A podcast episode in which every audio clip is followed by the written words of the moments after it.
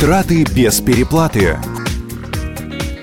Программа выходит при поддержке фирмы ООО «Рама», официальный представитель Марио Риолли в Пскове. Межкомнатные двери в лучших итальянских традициях – Всем привет! С вами Мария Саханенок. Неумолимо подходит к концу апрель, а значит не за горами длинные майские выходные. Надеюсь, хотя бы к ним я с ремонтом закончу. Тем более на днях мне установили межкомнатные двери. При этом мне удалось совместить приятное с полезным, хорошенько расспросив мастеров о том, как правильно устанавливать эту самую дверь. Кое-какими советами поделюсь с вами.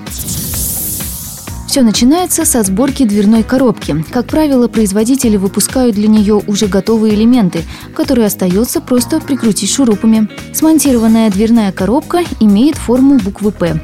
Внутрь помещается уже само дверное полотно. Не забудьте про зазор между косяком и дверью. Он должен быть в пределах 3-5 миллиметров. После этого можно наметить положение дверных петель. Тут есть парочка нюансов, про которые вам лучше расскажут профессионалы. В частности, наш постоянный эксперт Сергей. Дверная коробка должна быть посередине дверного проема. Поэтому между коробкой и стеной должны быть какие-то деревянные вставки, возможно, обрезки или э, какие-то бруски вставляют между дверной коробкой и стеной, чтобы коробка имела жесткость по отношению к стены. Потому что отверстие между стеной и коробкой будет всегда, но оно запенивается. Затем дверь сажают на петли. Чтобы не промахнуться, отдайте предпочтение регулируемым петлям. Если все в порядке, запениваем лишние зазоры. И последний штрих – выпиливаем и устанавливаем наличники. Да-да, они бывают не только на окнах. По сути, на этом все. Помните, что установка двери обычно занимает как минимум час и оплачивается отдельно, от полутора тысяч рублей и выше.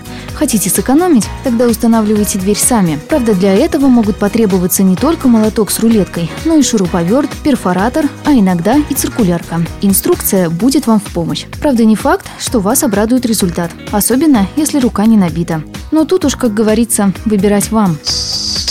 Перед установкой двери не забудьте внимательно изучить гарантийный талон. В нем обычно прописывается срок и условия эксплуатации двери. Но самое важное – это пункт «Гарантийный случай». Там перечислены те ситуации, которые дают вам право требовать замены двери на новую или возврата своих денег. К сожалению, таких гарантийных случаев раз-два и обчелся.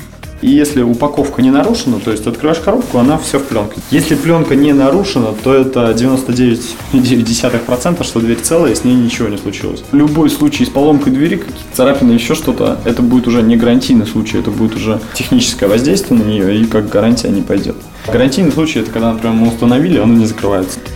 На этом все. Все выпуски нашей программы ищите на сайте ГТРК Псков и на нашей странице ВКонтакте. В среду продолжим. Удачных вам покупок!